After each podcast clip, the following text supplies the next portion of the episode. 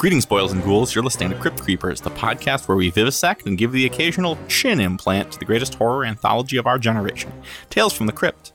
I'm Thomas Johnston, and joining me today, beaming out live from the frigid plains of Cheese County, USA, the outrageous mechanisms pod mistress, best in the Midwest, the fresh princess of darkness herself, my tiny baby sister, the one and only Mary Johnston. It's not right. quite as cold as it used to be. All right, all right, calm down, calm down. Let's not get crazy. It is no longer. It is actually, in fact, now warmer here than it is in Antarctica, which was not true a week ago. Sounds very made up. Did you see any? Did you see any penguins? Penguins lining queuing up for Penguins? Brewers tickets. No, but I did. I did hum a little ditty to myself while I was shoveling my front walk, and it went like this: "Dear spiders, are you all dead?" I wonder about that in the wintertime. I Where think are you all the- some more lyrics. Where do the spiders go? Um, I think they all die. They all engage in uh, an orgy of sex- sexual cannibalism, and uh, then the survivors die. I didn't say Amanda Plummer's "Are you all dead?" I said spiders. Yeah, right. But spi- r- recall, r- true, cre- true creepies will remember that we discussed sexual cannibalism in the episode with Amanda Plummer, and that it is mostly done by spiders and also praying mantises. Let's stop talking about spiders. This one time, there was this really big spider, like the size of a croissant. Where did that happen? Are you about to tell me? Are you about to tell me a story about Australia? Oh God! There was this time I went out by the dumpsters, and there was this really big bee. Every time people go to Australia, they come back and they have a story where it's like, and then there was just an enormous bug, and you're like, wow, that sounds like a real great thing to fly 20 hours to see. I mean, to be fair, they can only talk about kangaroo surfing and racism for so long, so they, they, they do true. actually have to. It's, uh, and and how much they didn't enjoy Vegemite. Right. Never had Vegemite. Like, Mary, we've had enough of your nonsense. I'm here to drag you back on track because I am the older sibling and mom left me in charge of this podcast. So let's talk about the episode. Today, our episode is, is Yes. about is about being rich and having plastic surgery. And you know how you can tell that the guy is rich? He's got a butler. A butler. A butler. Yes. What is his butler's name? His butler's name is Fulton. Fulton. Fulton Sheen. I love it. This is this is this episode is a little bit confusing. We can get to it later, but the guy's name is Carlton and his butler's name is Fulton, and Carlton and Fulton are both butler names. I would submit, or you know, early '90s shows that you would watch when you were a kid. Butler names, where butler sort of have an ambiguous like: is it his first name? Is it his last name? Is it his only name? it's one of those names where yeah they're too similar and there's not really like you can't like easily describe it you can't be like they're too similar because they rhyme they don't but Right. you know that if you had like lived in a house with one guy named uh, fulton and one man named carlton you would call them by each other's names constantly it's time for us to sing a little song, recap a little episode, and talk about some personnel. Bum bum bum bum bum bum bum bum bum bum bum bum bum bum do do do do do do bum bum bum bum bum bum bum bum bum bum bum bum. So this episode is called Switch, the Switch. The Not to be Switch. Confused with the massively selling Nintendo game system. It is called the Switch. or um, what old-timey people used to call not a full wig but a hairpiece Right. Also, like what your parents would hit you with if you were both Southern and of the past. Make you to get a Switch. Not like if you were like, I'm old, I want a young body, give me your young body, you can have my old body. Oh, wait, it's exactly like that. Yeah, it's exactly like that. And almost as boring as that. But no. Carlton Webster. Jeez. Hot takes. Shots fired. Carlton Webster is in love. Smitten with Linda, a beautiful and much younger woman, this wealthy octogenarian wants her to love him for his true self, not his millions. But when she rejects him for being too old, he embarks on a radical and mad science powered course of escalating cosmetic surgeries, which drain his bank account almost as effectively as they strip away the years. Will Linda love Carlton for who he truly is? Or was? Or will be? So this is a this is an interesting one. This is the this is a Tales from oh man, this is a Tales from the Crypt that I think has probably the most famous person we've seen yet. Don Because- Knotts? Don Knotts, because it is directed by Arnold Schwarzenegger. I, think know what you're thinking. I know what you're thinking. Arnold Schwar- Arnold Schwarzenegger, noted director, but actually he only directed two things, and this is one of them. and not only did he, this is only one of them, it's his directorial debut. So Arnold Nice. Schwarzenegger is hot off the set of Twins. So he's kind of he's dipping his toes into uh, he's not yet the kindergarten cop. He's dipping his toes into broad comedy, screwball Mm. comedies, Sure, sure. yeah, um, and he's about to do Total Recall. Right. So he's Term- so Terminator kind of 2 is coming up, right? Terminator Two is coming out. He's already been in the Termin- original Or 90. Terminator. Yep. Yeah. But like, so he's kind of at the height of his power, where he's sort of bouncing back and forth between sort of like soft, weird, romantic movies for like moms. I don't know, and uh and action moms, moms flicks. who happen to be big Don- Danny DeVito fans. Who wasn't? And uh and action f- action flicks for the dads. Yeah. But you know, Schwarzenegger is a Renaissance man in, man in so many ways. He's an award-winning Austrian bodybuilder. He is a mega movie star. He got into politics and was th- a governor. Um, will he also prove to be a master of horror? We'll see. We shall see. Spoiler alert: No. No, no, he's not.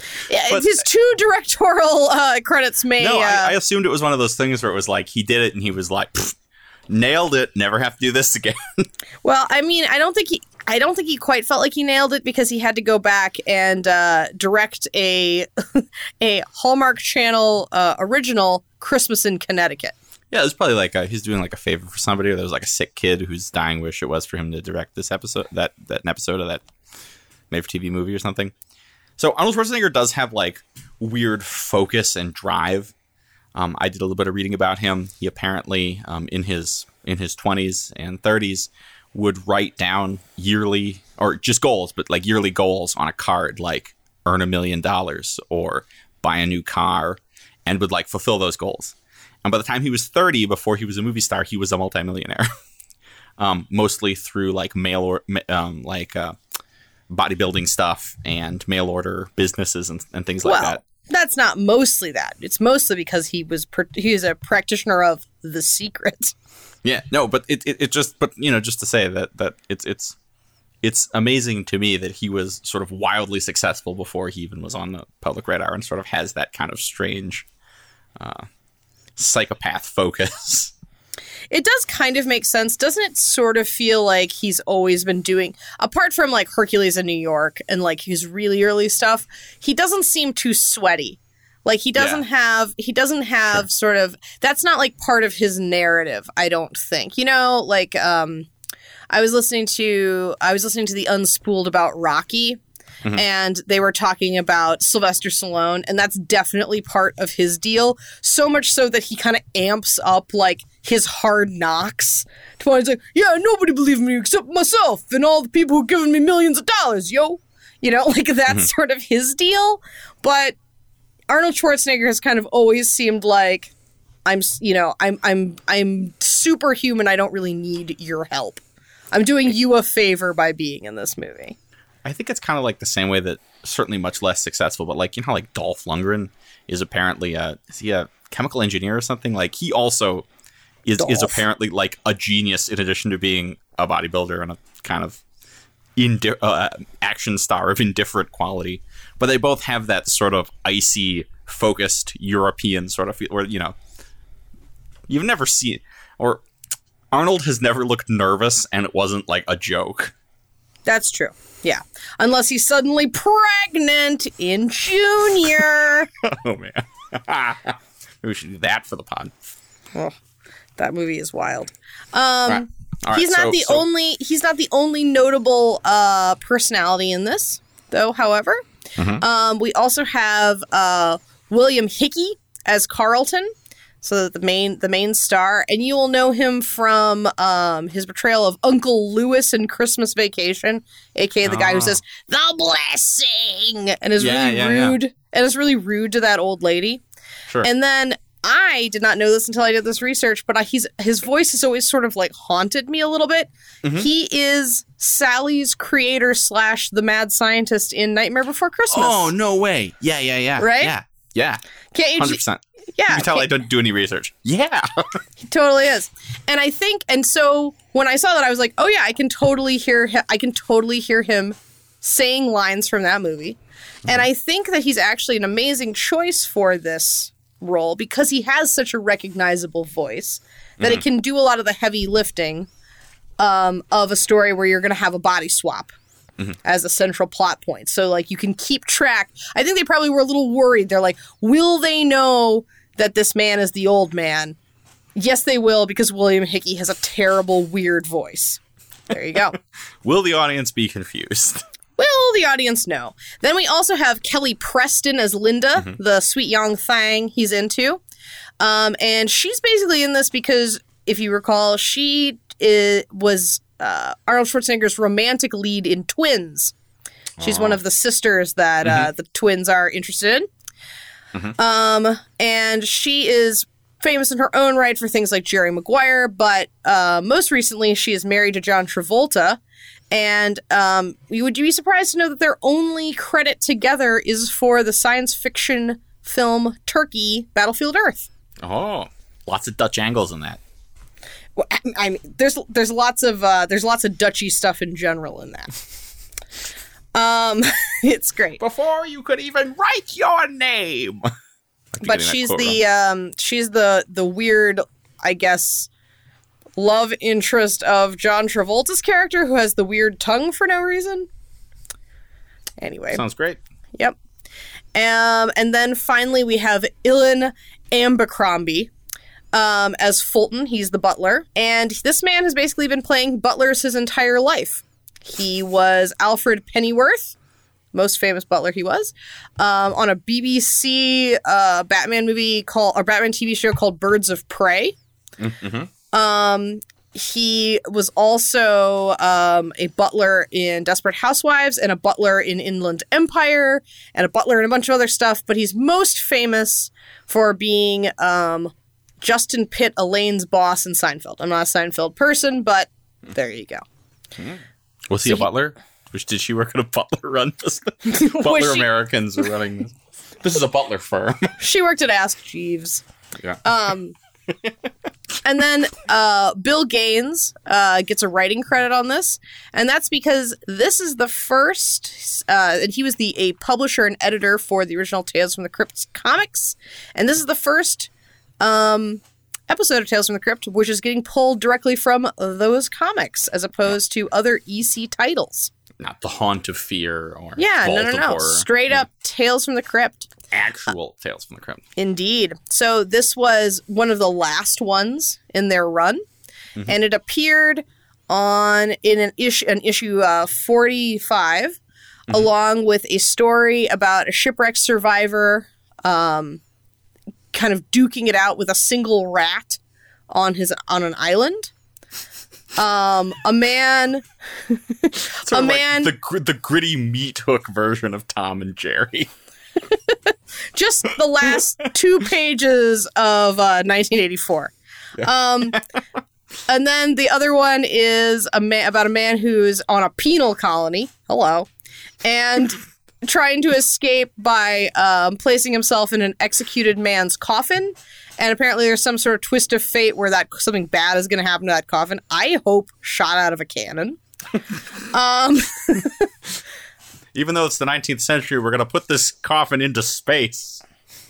And then um, a a homestead drama about a businessman who keeps having a recurring nightmare about his wife being murdered while he's away from the house. That sounds terrible. And then finally, this ja- this jaunty number, bringing up the rear. So you right off the bat in this episode, you can tell that it's directed by Arnold Schwarzenegger because he shows up in the intro bumper. Uh, the crypt keeper is lifting weights with a with a like a spine, a human spine with skulls on the end of it. And Arnold Schwarzenegger shows up to like berate him about not doing enough reps, and then be like, "I will introduce this episode." And he's like smiling and and, and, and uh, mugging right down the barrel of the camera the whole time. He seems pleased as punch to be there. But do you know this finally answered a question that we have asked numerous times in this podcast? How big is the Crypt Keeper? Oh, and the says answer is roughly human size. Yeah, and he says he also says the crypt keeper weighs ninety pounds. So I think he's like skinny and emaciated, but his head is basically the same size as Arnold's head, Yeah. which actually makes the Crypt Keeper's features very big. Yes. I th- uh, Arnold also drops an excellent. It's not. It's not even really a pun. Here, let's just go. An old man who finds a new wrinkle in the fountain of youth. Yeah, it's not. I agree. It was like not a pun, but it did seem clever. yeah, it's like sort of like half clever wordplay.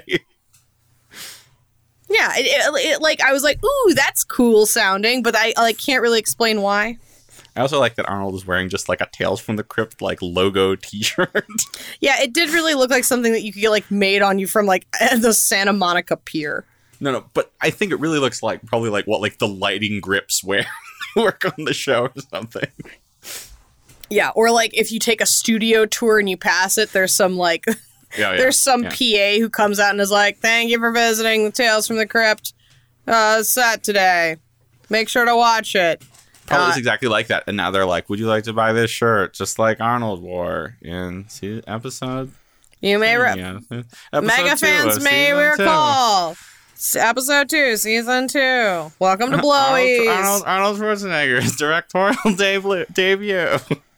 Yep. Yep. It's just like when you go to a restaurant and they try to sell you a shirt. Mm-hmm. Have you ever seen like who wears those shirts? Have you ever seen a person like wearing like a famous Dave's shirt? No, I haven't. I, you occasionally see people sporting Hard Rock uh, t-shirts around sometimes. I guess Sure, but that's almost like a Coco. I mean that that's like so that's a Yeah, different kind of Kind of iconic. strangely iconic. Yeah. Yeah. You, you, you know you know you need to get. It would have been nice to have gotten some uh, some of the Guy Fieri wear before like Tex Wasabi's and Johnny Garlic's clothes. Huh? How great would it be to be sporting some of that gear? I thought you were gonna say that we should have gotten a we should have gotten a sweat a sweatshirt when we went to Fudd's last summer. Oh yeah, Fuddruckers. Go Wait, to the Ruckers. d- does does does Fudd Rucks. sell clothes?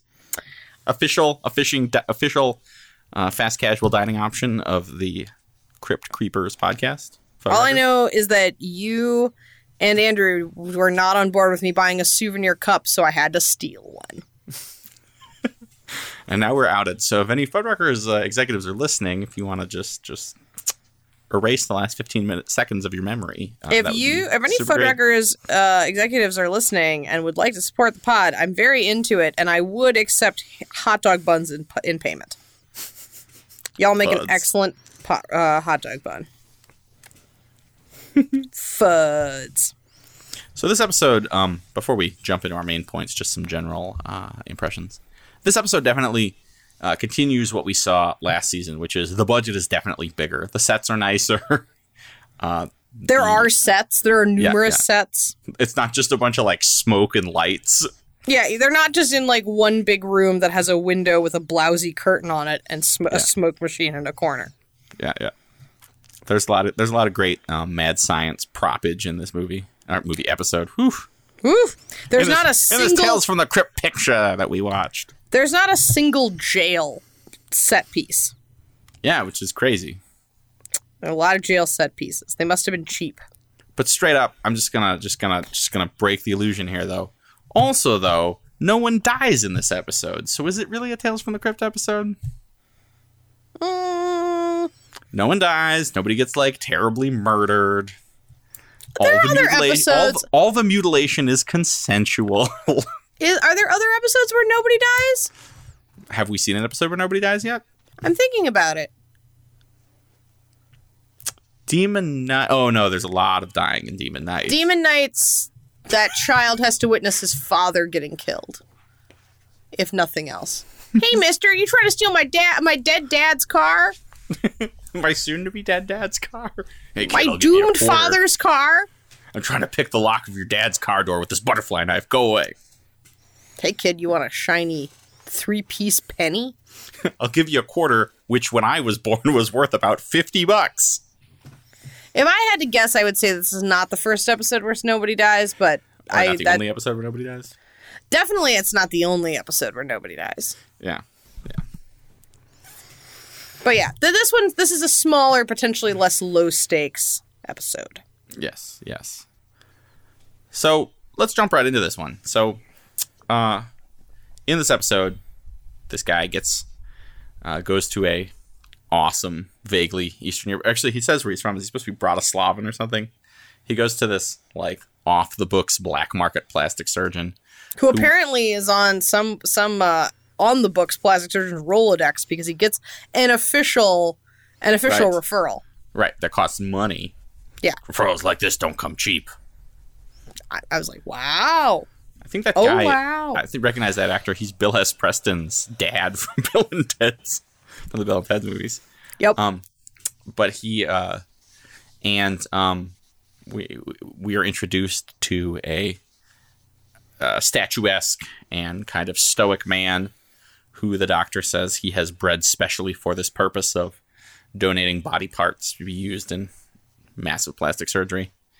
And um, the main character gets you know a head, uh, a face, a torso, and then eventually leg transplant from this guy and it's all very um it seems surprisingly ethical for being like black mad uh, like mad science surgery that's carried out in a literal dungeon With uh, a fish tank full of floating faces. right that's my th- yes yes but um Those people died. Hey. yeah right yeah we're, like what about those but we find out that the sur- that the plastic surgeon only gets about 10% and then the body donor gets the rest so the face is a million bucks so the giving up your face will get you a cool 900k or 100k if you're the surgeon I was impressed by that by that uh that share of profits. I, I yes, and this, without stomping on it too much, uh, strikes at what I think is sort of an issue with this, in that the episode is very civilized and nice, eh, to a way that is not normal for Tales for the Crypt. Um, you know, he says he's bred this man who appears to be 30 years old, which is weird because how old do you think that the the mad scientist is?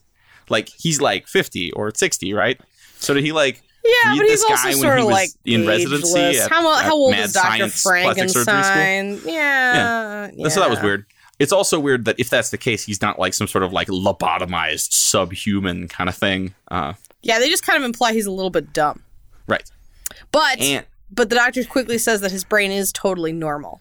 right. And, and in fact, something like you have a great brain. You have a fine brain. Yeah, yeah, fine yeah, brain. yeah, yeah. Yeah. Yeah. Um, I think really what you're reacting to is the fact that everybody in this episode looks tremendously young compared to Carlton.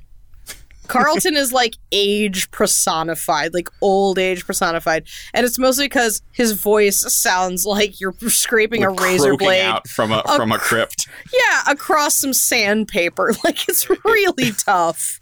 It's real You have- tough. You have to wonder for the crypt uh, keeper auditions. Did did uh, like before John Kassir went in?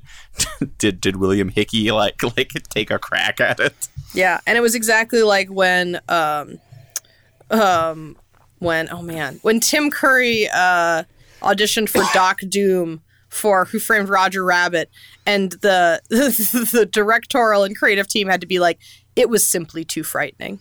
We could not allow that to happen. It could not be. Um yeah, no, I mean uh, Carlton's voice is like you've taken a nail brush to some beef jerky. It's real tough. It's real tough, and and uh, he also looks old, and he's diminutive and shriveled and tiny, and just like appears like like life, like juices have been sucked out of him. So I think everyone just looks younger compared to him. True. True, true, true.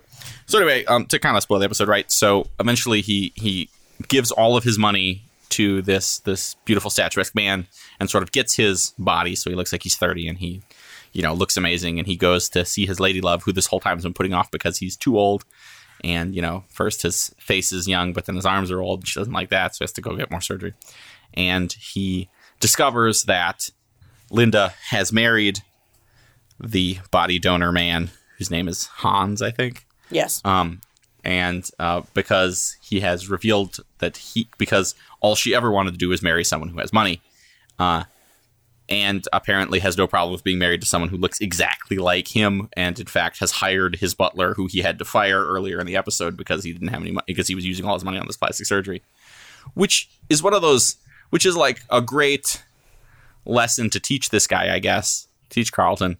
Uh, except that it sort of involves like the entire world being loaded to be like a big cosmic joke at his expense. I would argue, though, that that is at the core of a lot of Tales from the Crypt. Yeah, it is say- sort of yes. like a little, a personal Aesop fable Right. for for individuals to, that put them through. So, I, I so I watched this movie. I, or I watched this movie. I watched this episode three times, Mm-hmm. and I s- feel very confident saying that the central tenet of this of this story is oh that Carlton has overvalued youth. And it's mm-hmm. mostly because in the beginning you see Carlton telling Fulton that his favorite thing about Linda, what's absolutely the best part about her is that she's young and that her youngness, her youth, is going to breathe life back into his old house. And they throw open the windows and he's celebrating youth and all these sorts of things. He's like a little leprechaun, old leprechaun man. Can we can we point out also that William Hickey like doesn't while he is age personified, he himself kind of has a little bit of a youthful like elfin face. Yeah, he looks like a little leprechaun. he's so which small. is which is just kind of strange because he's supposed to be impossibly old, but also he himself is not a like in real life is not like a super old looking person. It is sort of weird, but I do think that he personifies age No, I well. think no, you're 100 percent right. I'm just saying that it, there is some weird disconnect there. yeah. So he sort of like has this. He overvalues youth. He loves Linda because she is young, but Yes. he doesn't want. He tells the first thing he tells. So Fulton says, "Oh, you're gonna marry this young lady. Is it because?" And he's like, "Of my money? No. I want her to just love me for me and not have any alternative motives." not because. Yeah. Yep. Not because I look like a whiz and luck and charms dude. Um he doesn't give her the opportunity to love him for anything superficial. He sets up this little test to make Yeah. sure she's good enough for him and wears like a little shabby suit when he goes to see her, although he still has a driver and is showering her with Right. flowers. And a rolls like. Yeah. So I mean like there are there are definite holes, but I think we are to believe that Linda does not think he is wealthy. right. And that right. and that there's like this little old man who keeps coming courting at her door and she's like dude you could be my grandfather It, it, does seem weird though, because it does definitely seem like when she when he talks to her that she's like, no, we're just like we can like hang out and be like boyfriend girlfriend, but I'm not gonna marry you. You're old enough to be my dad, which is kind of strange. Also, you wonder in what context they met each other. yeah totally I, I get i get the sense that they were like in a ralph's together and their eyes met over a rotisserie chicken you think but so? Yeah. but maybe. we all know that he would have sent fulton um I can't and- tell if uh, I can't tell if um, Kelly Preston is doing a really good job or not doing a very good job. if her character is supposed to be like a hollow, soulless shell of a woman with her line delivery, if that's if that was an acting choice, or or if she's just really really phoning it in here. i will say i don't think that linda is really a character the Yeah, whole no, no. point the whole point uh, this is basically this is basically a one to two man show and that does count um, hans as like an extension of carlton like Because it's a eventually- one to two man show. If we assume that two men are actually one man, it's a two to three man. No, no, no, no. The mad scientist is one of the characters. Carlton is the other character, and then but Hans halfway through starts acting in Carlton's body's place. Yeah, yeah, yeah. Right. So it really is like a like a two and a half men situation. um, but she's not really a Wait, real which one is character. Jon Cryer? Wait, which one of these guys is going to go crazy? How much are these guys winning? Um, but I don't really think she's like given. She's not really given strong characterization. I do. I kind of disagree with you. I don't even really necessarily think they're dating. You don't really see him like touch her initially. She does seem interested in him sexually once he becomes younger, but it's right, like, right. but even then, it's very chaste. Like Yeah. she No, I like guess- hold I his you're right. hand. I mean, Like- she does accept. She does accept like more flowers uh, that exist in the world Sure. from him. And then when he proposes to her, she's like, "Oh, my, oh, good, oh, Carlton, you know, you're so I kind of I kind of get the sense that she might think that this is like her sweet community service like Yeah. project, especially since he's supposed to be like poor. He's like this poor old man who keeps bringing her tulips, and she's like, she's like, I guess, I guess I'll talk to this old coot. Why not? Sure, but I don't think that they like go on dates together. I don't know. Yeah, I I don't know. It just yeah, it's weird. I mean, it, it's it's fine. It's a sort of a you know like a set set device for this thing. Yeah, and in fact, when he comes to her with a new face, she says, "Why are you doing this?" Yeah, and indeed, and indeed, the new face, and, and the first time I watched it, I was like, "Why do they do this?" And then you figure it out, like because they can't sub out the actor um, until Yeah. he gets the upper body work done. Yep. They they they put all this weird like like It's like a- on his face. It's so like a big looks like paper mache head. yeah, it, he looks like a melting member of the Rat Pack. He, you know what he looks exactly like? He looks exactly like when they when in a Gwar concert they bring out effigies of the current presidents. oh yeah, yeah, yeah, yeah. That's exactly what he looks like. Yes, It's yes. sort of like too. It's like a too big of a head. It's sort of like a like a The- the caricature nose brought is to sort of life. strangely square. Yeah. Yeah, yeah, yeah, yeah, yeah. So, but so right. So I kind of felt like on rewatch because we, we were ki- you and I were kind of talking about this, and we're like, what exactly is the moral here? Like, Yeah, because yeah. there is there has to be one. It is that is Sure. this is what the show's kind of about. Right.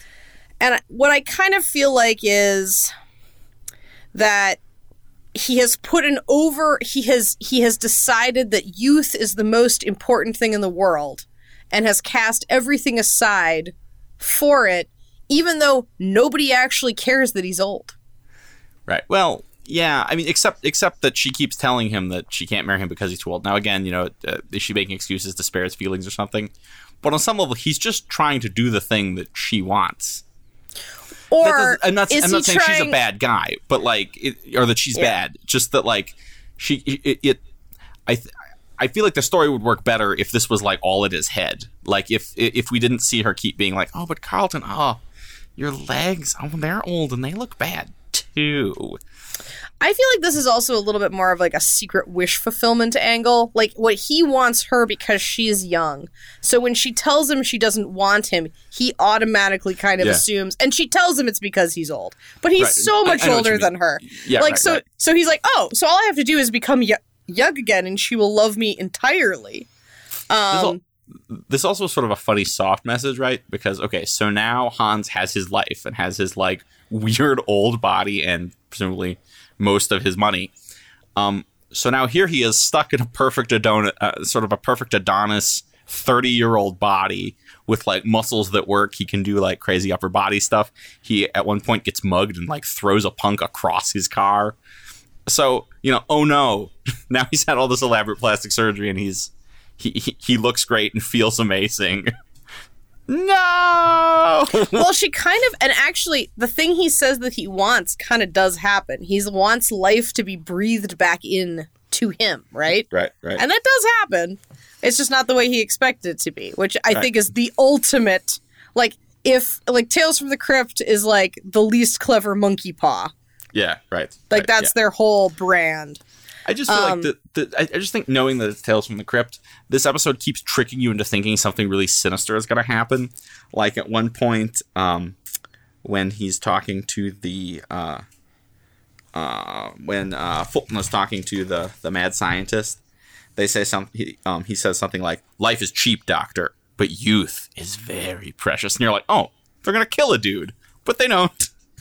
Um, no, I actually thought that was really funny, and I feel like if you don't know how this episode ended, which I already did when I watched it, Uh-huh. I'm not sure you totally because at the end of all the surgeries, you don't ever you don't see Hans because that would ruin Right. the Well, you reveal see- that he's turning. You see him on like you see him on the no, slab. at the very, yeah, after they do the after he has his face done, you see a great funny um, uh, special effect thing.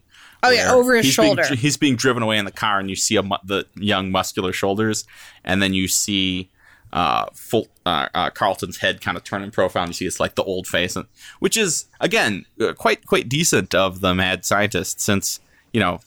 uh, he's willing to like not only perfectly reconstruct Hans's face onto Carlton's body, but he also will perfectly reconstruct uh, Carlton's uh, pieces onto Hans as well. Yeah, you kind of were waiting for there to be some sort of like switcheroo where the doctor somehow like benefits the most. But I kind of like it. I mean, I, I kind of the the way that the doctor talks about Hans is that he's like, yeah, well, I mean, we'll save Hans for later, as if he's like going back into some sort no, of tube. no, you, you, No, yeah, you expect to see like Hans like like like Hostel style or something like chained up to a radiator with pieces missing later. Yeah, or maybe even maybe because even more sciency. Like maybe he's in that weird aquatic diaper thing that Luke wears in uh, Oh, yeah. Empire the- Strikes Back. So so those weird chopped off heads he has in the fish tank are those like just for ambiance and decoration? Um, I think it's to add uh, a question, like a, a little question in your mind when he says, "What do you think? Faces don't grow on trees." You're like, "Well, you have a couple floating around in that tank." I'm just saying, based on like what we've seen so far in Tales from the Crypt, doesn't it seem like it would be like more plausible for this episode to unfold a little bit differently, where they like find a drifter and kill him and take his pieces, and then uh, then the final reveal is not that, you know, Hans has sort of stolen Carlton's old life, which which he didn't really which he didn't really want anyway, except for the girl. It's sort of weird. Um, instead, like it should be something where like the doctor shows up and is like, "Now I'm gonna chain you up and chop these pieces back off you and sell them to some other rube." Yeah, yeah, or like he like comes to yeah. You do expect there to be sort of like something more like, like you want something like, like yeah something like like horrible and gross and horrifying to happen but no it's kind of like um when they go to the doctor's uh um uh plastic surgery clinic slash old haunted mansion and the door is opened by like a guy with a bloody ha- head bandage and like a hunchback His who we never see again yeah we never No. see that guy again i assumed he was the anesthesiologist or something maybe but uh, we, we never see him again Yeah. I mean, I think I do I do like what it says about aging. And of course this taps into something which I think is just satisfying to watch as an audience no matter what, which is we like sort of this idea that one can't have it all. Like it's fun to see someone who has all like all of the benefits and privilege in the world fritter that away on something else that they think is important and and have to trade. Like it's a swap mm-hmm. kind of situation. I think people do like that. That's like a satisfying story to to watch happen.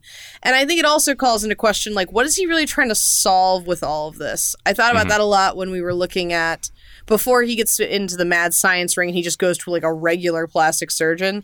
And he's sitting looking at he's sitting talking to those women in the like the older women in the yeah. um waiting room. five years younger. Yeah. five to ten years, and then they say, "Wouldn't that solve all of our problems?" And they're like women in furs, clearly rich, and you're like, "Really?" I mean, like, I think I think that it has some subtle, interesting things about like what we will do, what we will do in the pursuit of youth, and and, the the ramifications it can have. Okay, but let's talk for a second. So, obviously, we, we are explicitly told that the facial work is only exterior. There's no brain swapping or anything happening. And we see that he gets functional muscles. And we later find out that, that he actually has a, a genital transplant with a functional penis. Um, you know, he now has Hans's penis. Um, so, Kiss Feinstufer, yes, Right. So how much internal work has been done functionally? Like it's like Theseus's ship a little bit.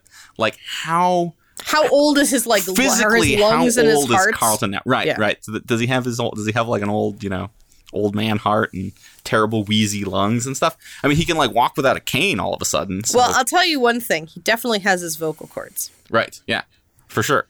I'm just wondering because I mean, if if base if and we have no reason to really believe this, but we have no reason to not not believe this. If like in fact he's you know made himself in some like Frankenstein way functionally younger, he might live another like you know 20, 30 years or whatever longer than he would normally, and that might be worth a life's fortune, right? Like that yeah, that might crazy. be worth, especially since his life fortune is sixty six million dollars. Yes, true, it's true. Yes, that that's it. Seems I'm six million dollars is a lot of money, but that does seem a little bit thin. That like a man who has a has a Rolls and a butler, and like It does. It does. And, and a house that looks like looks like the inside of a you know like a like a like a Humidor. English gentleman's club. Yeah, yeah, it's very. It's very like mahogany. I know. It's it's it's sort of like a little kid number almost. You wonder yeah. if they pulled it one straight million dollars blank check. Yeah. You wonder if they pulled it straight from the 1950s comedy without or the comic books without updating it for inflation. It always is always funny when movies do this. I feel like they, there are easy ways they could have gotten around putting an act, exact figure on it. And you'd be like, yeah, okay, it's like impossibly expensive because this is crazy mad science medicine. Yeah, you'd have to use general terms. You're like twice as much as before, three times as much as before. But this is four times as much as it was. But you know, yeah. Yeah. Although maybe that maybe we just proved that that would in fact be like kind of weird and amphis, and, and then we'd be like, talk about that? and then we'd be like, just give it a give it a prize. Well, you, maybe you, you don't have to show him like dickering with the surgeon though. You could have like, um, but then you would miss out on all that hilarious jokes about it's a it's a mill a limb, and he's like, he only has two legs, and the guy's and like, to him, he's like, what about the most important limb? yeah. apparently, uh, Hans is a tripod. yeah. Um, I did like the line where uh, the doctor, where he's complaining about the price of it, and the doctor says, "Well, maybe next time you'll know better than growing old." Yeah, I do like that. Yeah, no, the doctor. I think I I love that the doctor is great in a sort of like non-specifically Eastern European kind of.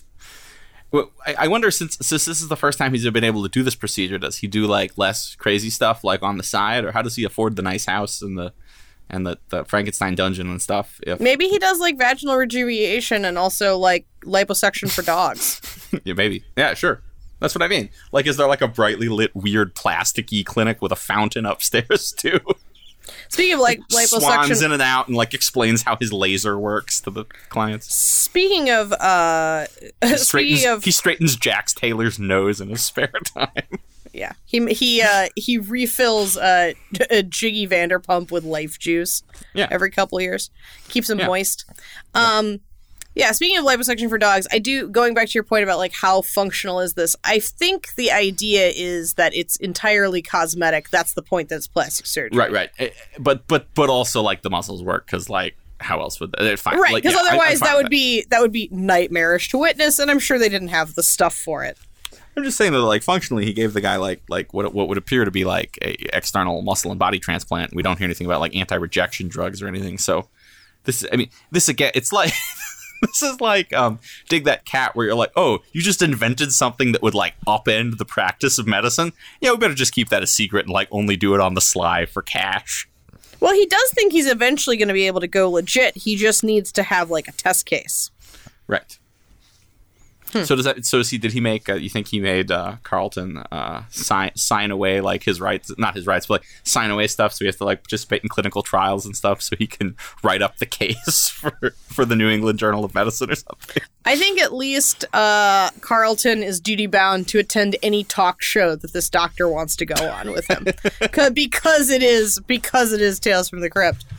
yeah, no, no, it'd be like any state fair that this doctor chooses to appear.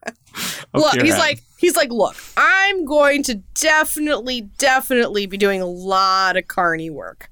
roll so, up, roll up, and see the handsome young man with a big penis and an old man's voice. We're going to be touring what can only be described as the vaudevillian circuit. um, yeah. So this you pointed out that this is sort of a a, a further mutation on potentially a gold digging story yeah, this, because this Linda is more gold digging because Linda does in fact only care about money. Yeah, it's it's a weird twist though. I don't I don't feel like they really judge her for it. No, and in fact, and in fact, like Carlton is an idiot for not just like yeah, being happy with what he had, which was being an old millionaire. well, to be fair, I do no. kind of agree with that. I mean, I, I, don't know. I, I, I do. I, I would submit though that the same way that I'm sure to like Hollywood producers, like, um, you know, uh, gold diggers seem like a big deal. Kind of like I'm sure if you're like an Instagram celebrity now, fake friends are a big problem, or if you're a SoundCloud rapper, the haters are the worst thing, you know, that sort of thing. I do wonder if you're a Hollywood star. I feel like there's a lot of stuff that comes out of Hollywood that sort of is like, are like critiques of plastic surgery and everything. If you're Arnold Schwarzenegger and you're a bodybuilder and it's all about sweat and work, is the idea that like you're going to use your money to like get a shortcut and get big muscles, you know, like in this case, literally. Uh, does that maybe resonate more with him and people for whom, you know, your body, your youth is your livelihood? Um, more so than it may with, you know, you or I, Joe Blow, Joe Public. Yeah, I, I mean, I'm sure, but I'm sure that also Arnold Schwarzenegger took, you know, like, um, took uh, steroids and things like that. Like, you know, sure, he's sure, not, sure. he's not above this. But no, I, do, I, I think that, I think that ultimately we are, we are invited, we are invited to not judge what Linda wants to do because she's very open about it. Right. and she, she keeps saying, I noticed this only on the third viewing when he comes out and he has like the little skinny legs and she's like, "Oh, you got like weird legs compared to the rest of your body." And then she says, and it is quite misleading because you think it's entirely about her legs, "I know what I want and you just don't have it." Mm-hmm. Which I think what she means by that is, "Give me some money." No, no, absolutely, absolutely. I'm just saying though that like, and it works, you know, right for the purposes of the episode and everything. But like, I mean, Carlton is like being like, "What do you want?" And she's like, "You should be," or or at least she is. She isn't explicitly saying, "Look, the problem is that you tell me you're broke, despite the fact that you're having massive plastic surgery." plastic surgery. Um, I mean, no, I and, and right, and it works for the purposes of the show and everything. It just seems a little bit kludgy. It, seems a little bit clumsy that we see her like explicitly turning him down instead of it being like all in his head, or he becomes obsessed and is like, "The reason she won't love him is because I'm too young. I'm not young, Fulton." You know, something like that.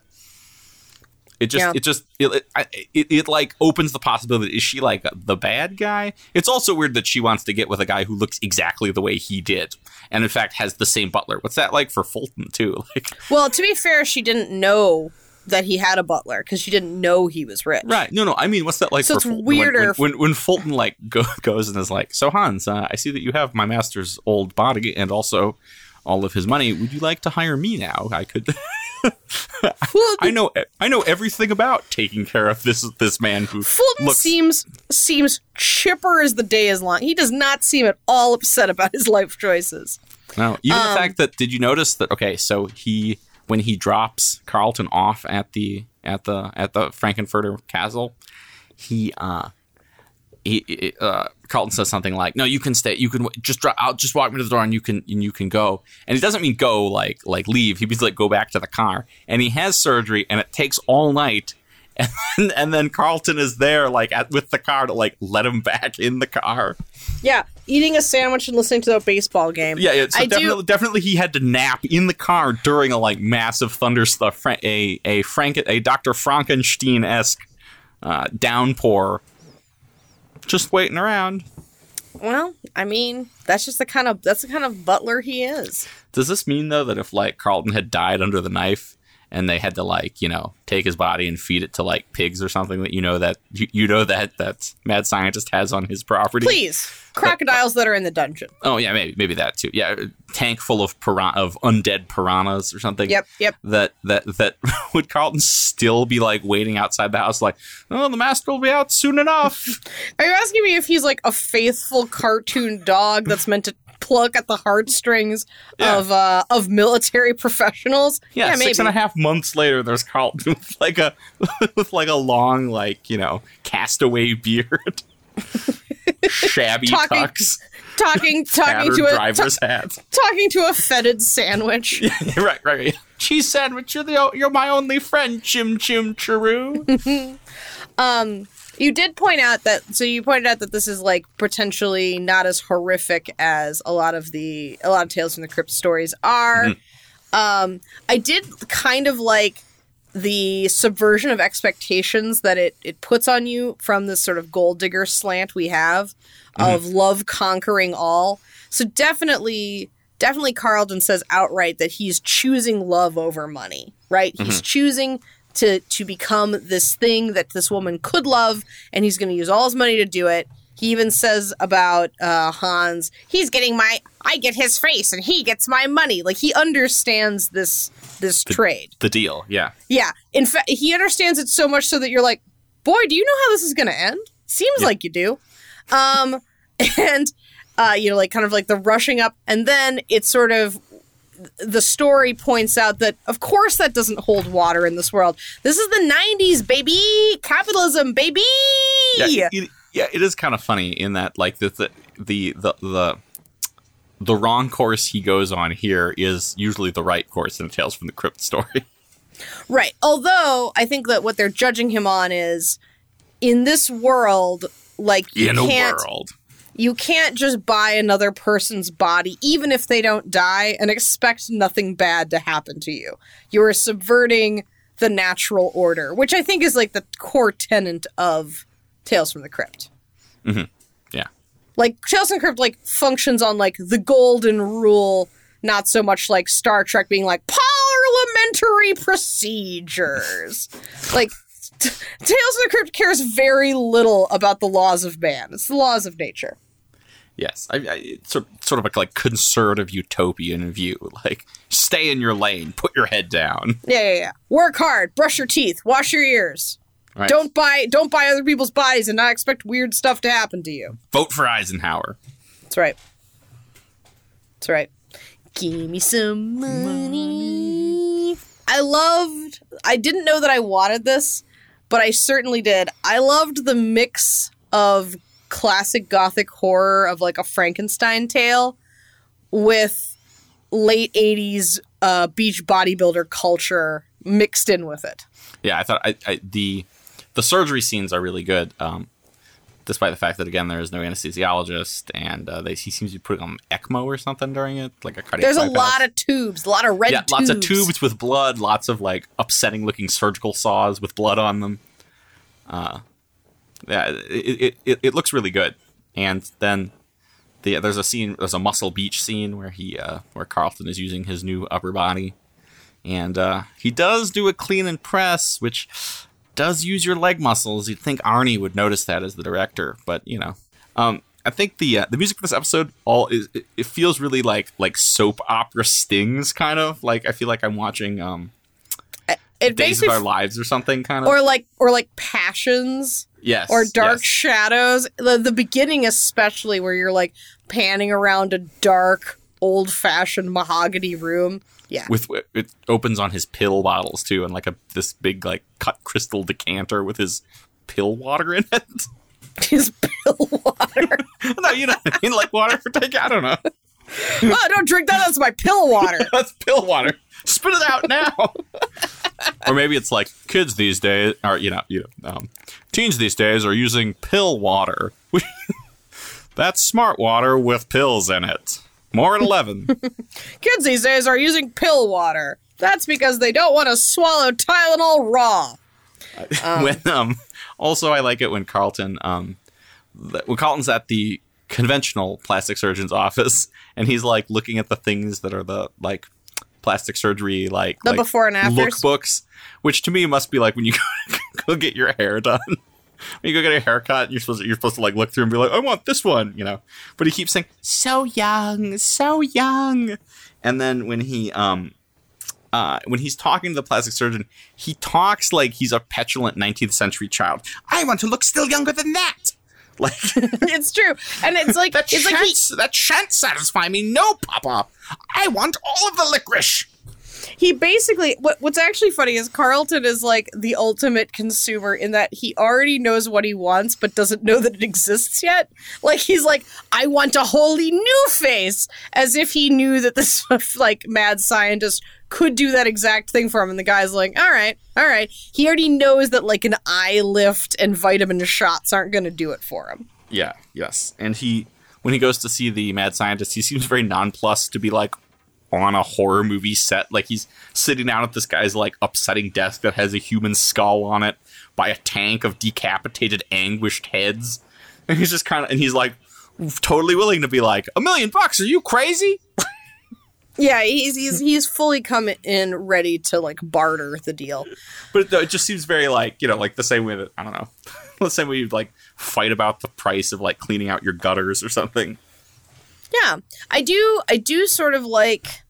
I think it's. I think that that actually is sort of believable to me, mostly because of the first scene. I think maybe the first scene between him and Fulton is the creepiest part of this entire thing. You know, because you're was like, I'm in love, Fulton. Are these people? Yeah, but he introduces the concept of like playing God, which I think is like what they're kind of getting around to with this idea of plastic surgery. Yeah, In that of. first opening monologue, when he opens the windows and he's like, "And God said, let there be light and butterflies and whales," and he's like going on this like huge tirade, and you can tell that he in fact thinks himself to be God for making himself younger again. May, maybe. I think. I think so. I Do think you you're giving it too much credit. Too much Credit. Do you think? Do you think the? Do you think the creepy uh, sausage eating doctor thinks that he's God? I don't. No, no. He seems to be a very. He seems to, in fact, be a committed and ethical clinician. Yeah, Yeah, he's like seems very pragmatic. I do really appreciate his excellent creepy sausage eating while discussing the the most important third limb. I like it. I like that uh, Carlton describes Linda as cultured, sophisticated, and best of all, young. You're really good at doing his voice. it's creepy. Um, I like that this is a plastic surgery episode and it is about men um, experiencing the beauty uh, expectations that are normally placed on women. I think Yeah. that was cool. Uh, that's something that, like, I guess throughout this, I kind of kept looking for why does Arnold, why is Arnold Schwarzenegger important to this story? Mm-hmm. And those that that that's one of them. I think. I think mm-hmm. Arnold Schwarzenegger potentially is one of the like is a person who has beauty standards that are similar to women for mm-hmm. being a bodybuilder. Yeah, or in its own specific way. It's like judged on a physical dimension and blah blah blah blah. Yeah. Exactly. Yeah, I uh I mean like I think the weird the weird unnecessary action scene where he gets mugged like in the last 5 minutes of the episode and he has to like throw that guy is probably Arnold being like there needs to be action. I can't do enough. Why why doesn't he throw the guy? Yeah, yeah. Let him what- throw that's what I that man. Grabs him with one hand and just tosses him in the air. Yeah. They're like, those people were just trying to we're just trying to feed their meter, Arnold. I throw him. That was that was a man in a wheelchair calmly calmly going down the sidewalk. I threw him. I can't tell if we're a little bit too young to actually too young to do this episode or if we just have excellent taste, but we have made no Hans and Franz jokes yet. Hans and Franz jokes? Yeah, like from Saturday Night Live. Oh my god, I really am old. I'm I don't so know what you're ta- I don't know what you're talking about. Do you not know? Like the we're going to pump you up, Hans and Franz. Oh, maybe. Is this a Dana Carvey thing? Uh yeah. Yeah, I don't like him. I don't care for him. Shots fired. Shots fired. I'm not a. I, I don't know if you've noticed this, but I'm not a Generation X dad wearing uh, strangely wide pants. So I don't really uh, care for Dana Carvey. Did you um, Mary? Did you enjoy that? Uh, you could tell though this was this was a Tales from the Crypt episode, or at least this was on HBO. Because we got a little bit of nudity, there was some, and it was and it was man nudity. Did you enjoy the buns? we got to see some buns. and some like clever mirror work, so we didn't, you know, get to see the the, the, The yeah yeah the the limb he paid so much for. Well, you got to leave something something to mystery. But I, I think I liked this overall. This was a good mm-hmm. episode. I mean, like I don't think it's like a great episode, but I did I do appreciate an episode made by Arnold Schwarzenegger, a man who no longer who no doubt has like ruined his body in the pursuit of excellence. Um, making a move, uh, making a a, sh- a horror short about how icky it is to fetishize youth. That's kind of cool. That's a Yeah. cool story. I I agree with that idea. I would quibble. Do you think this was a horror show, a horror story? I think it's like a cruel twist of fate. So yeah, I mean, I think it's like I think it's horrifying, and there think- are elements of horror, I think but this was like the most boring episode of Red Shoe Diaries I've ever seen. like a weirdly creepy episode of Red Shoe Diaries. um, with a lot less softcore female sexuality. I don't think it fully delivers on the promise that it could have, but I think that like I think like if Jordan like I think that this if Jordan Peele wanted to remake this, it could be awesome. The idea of plastic surgery mixed with like capitalist fetishi- fetishization of youth as a commodity is an interesting and good idea. Yes, yes, I, I, I would agree with that. Although also I would just argue that like isn't isn't like cosmetic surgery like literally just that. What do you mean? Oh, that that like elective cosmetic surgery or ele- elective plastic surgery really is the literal commodification of like physical beauty and and and at least perceived youth. Oh no, of course. But mixing that with mad science, mixing that with a perversion of nature and people playing God and trying to do like uh Repo the Genetic Opera is also kind of tiptoeing around this place, but kind of falls short, Yeah, you know? Y- yes yeah yeah I, I i think that i think that um for somebody like uh like jordan peele or um Jordan Peele's not going to do this because it's not political enough. Yeah, But yeah. I'm saying like like somebody who has fresh, interesting someone ideas about cool and horror. woke needs to tackle. Yeah, yeah, I understand. I No, understand. like someone who has fresh, modern ideas about what a horror movie should be. I, I could I make agree with you. something cool I, I think way. I think this would need a little bit of some some some fixes to maybe. Uh, maybe maybe it's the thing where, um, here we'll. You couldn't make this exact story. It's too low stakes and small.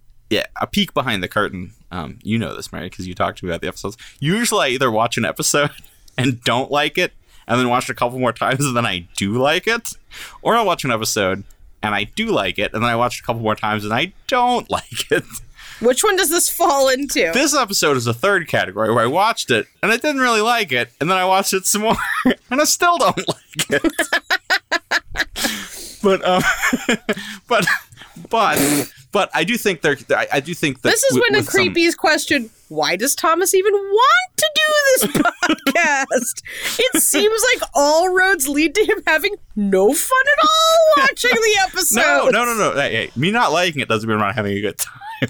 no, I think That's that I think there could be some fixes. I think this could be made more horrific um, through like you know stuff where he where, where where the last scene is him waking up waking up in the basement, having been chloroformed, and it's clear that they're going to use him for spare parts. You know, so something like that, or um, you make him a little bit eviler, so then his his downfall makes more. If if if he's you know stealing the pieces off of people and killing them, or you know something like that, or he tries to in some way like screw Hans, and you know so that then you don't feel so you don't feel sorry for him when something bad happens, or at least if you make it so it's more clear that his motivation is internal and possibly. Um, his pursuit of Linda is illusory in some way. Like, you know, it's it's all in his head. Like I, I love your read um that, you know, what she's trying to tell he he is projecting his desires onto her and is not hearing what she says.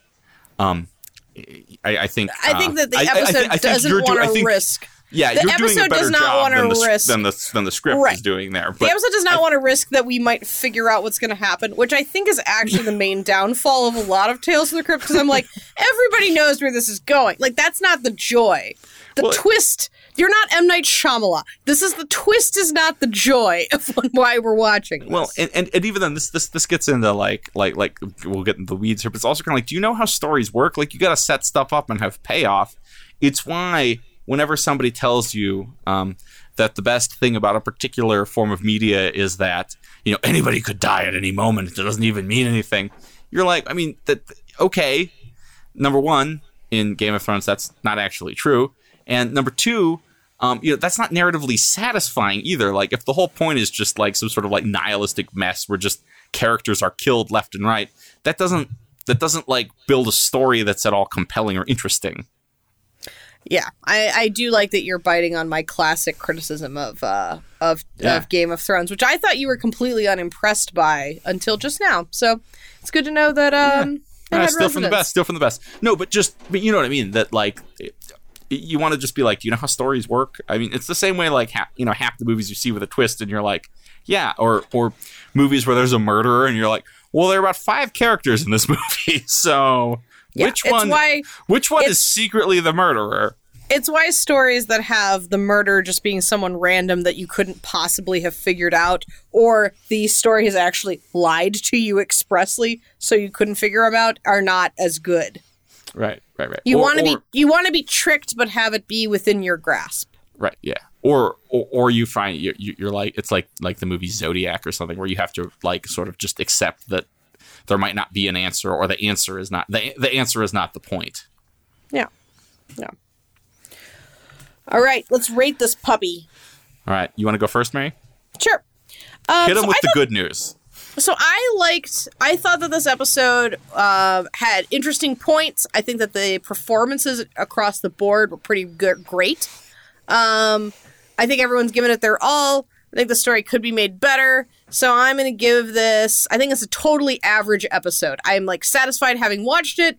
It's not my favorite though. So I'm giving this 2.5 out of five Butler car sandwiches. I, uh, I I come in a little bit little bit lower than you. Um, I thought the performances were fine. I uh, I think the um, I am much more interested in what you have to say about the themes of the episode than I am in actually what the episode has to say about itself. Um, I give it, I give it about a point for all the great mad science set dressing, and I give it another half point for as uh, for the amazing, the amazing voice work. So I come in at one and a half most important limbs. Oh, half a penis. What's what's to be done with that? It's uh, it's but it's also like cut coronally, right? Like straight down the middle. Oh, you think so? It's not just like where the trunk meets the dirt. No, no, not at all. No, 'cause it's just cut off. Then it's like a half. Ah, half a penis. There's something about half a penis that feels very Canadian to me. Oh, we're gonna go see a we're gonna go see a skin flick. We're gonna go see a whole half penis. off penis. Oh, a penis. Oh wow. Oh wow. I've heard I've heard that this movie gets a little racy. It's got half a penis in it. half a penis. Here's what's gonna happen. Here's what's gonna happen. A week after this episode comes out, I'm gonna get a phone call from our mother. She's gonna be like, "I was really enjoying that episode, except for that part at the end where you said penis like ten times in about it's ninety like- seconds." How would you show half a penis? Like certainly, certainly, one could just pull your trousers down a little bit. But I like to pretend because I'm thinking about this. I'm like, would half a seeing half a penis is that like going to like a strip club, but they have uh, pasties on, so you don't see like the whole thing, but you, have- see you've got like a red it. close nose on the tip. Yeah, probably that's probably the rudest part. I right? was What's- gonna suggest- what's the rudest part of a penis. But the tip, that's- right. Yeah, of course. But that's like, but that might fly off, and also that's highly comedic. I would recommend maybe a smaller sized, like, dice bag with a drawstring, just winched around it at the midway point. Sounds sounds remarkably unappealing. well, I mean, I'm just, I'm, I'm, I'm trying to, I'm being a problem solver. Yeah. Who? How many of us have a have a red clown nose about our house? Probably not very many. How does it have a little dice bag, such as I've described? Jewelry sometimes jewelry sometimes comes in these too. I'm sure most people have like a little Depends on- velveteen bag. Depends on how big a bag you need. Yeah.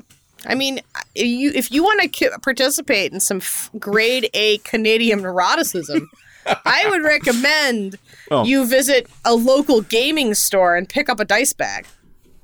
The uh, A dice bag for your snake eye. that was Oh, like man. that was a completely spontaneous Tales from the Cryptian joke. Crypt creeper joke. Crypt keeper joke.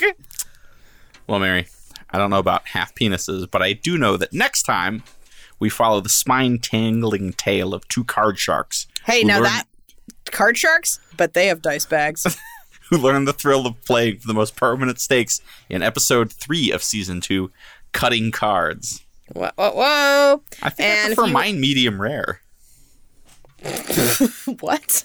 Steaks, steaks, Oh, permanent ah, steaks. Is a permanent steak a steak that's still living? Is it a cow steak? It's, it's like Permanent a, steak. No, it's like a Norse myth. It's like some steak that you know, no matter how much you eat, there will always be more steak. Oh no, you you know what permanent steak is? Beef jerky. permanent steak. That's what That permanent also steak is. that also sounds like a weird like fake Canadianism. oh, Good to see half a penis eat some permanent steak. Had some permanent What's the- steak in my pocket. Almost thought it was my half penis. I'm, uh, I'm planning a planning a homosexual uh, bachelorette party. Bachelor party. Let me do that again. I'm planning a homosexual. I'm planning a. All right, calm down.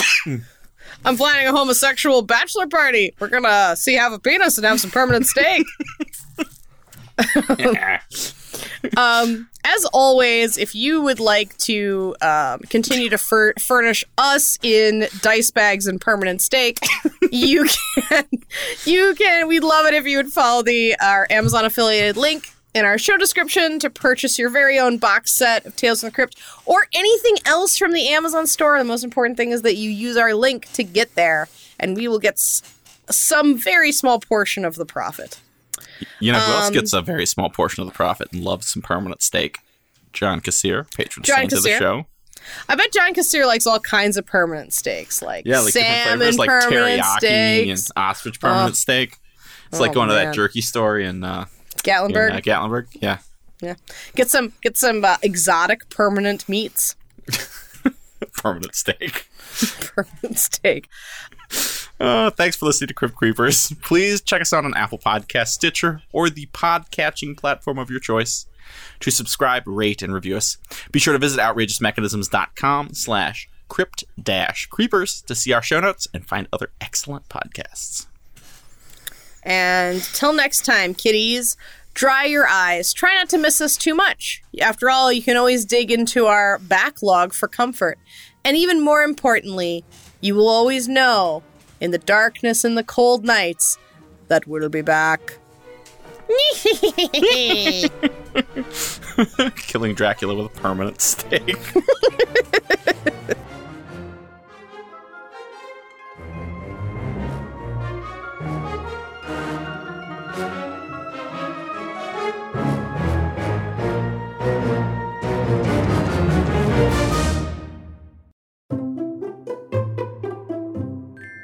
Outrageous.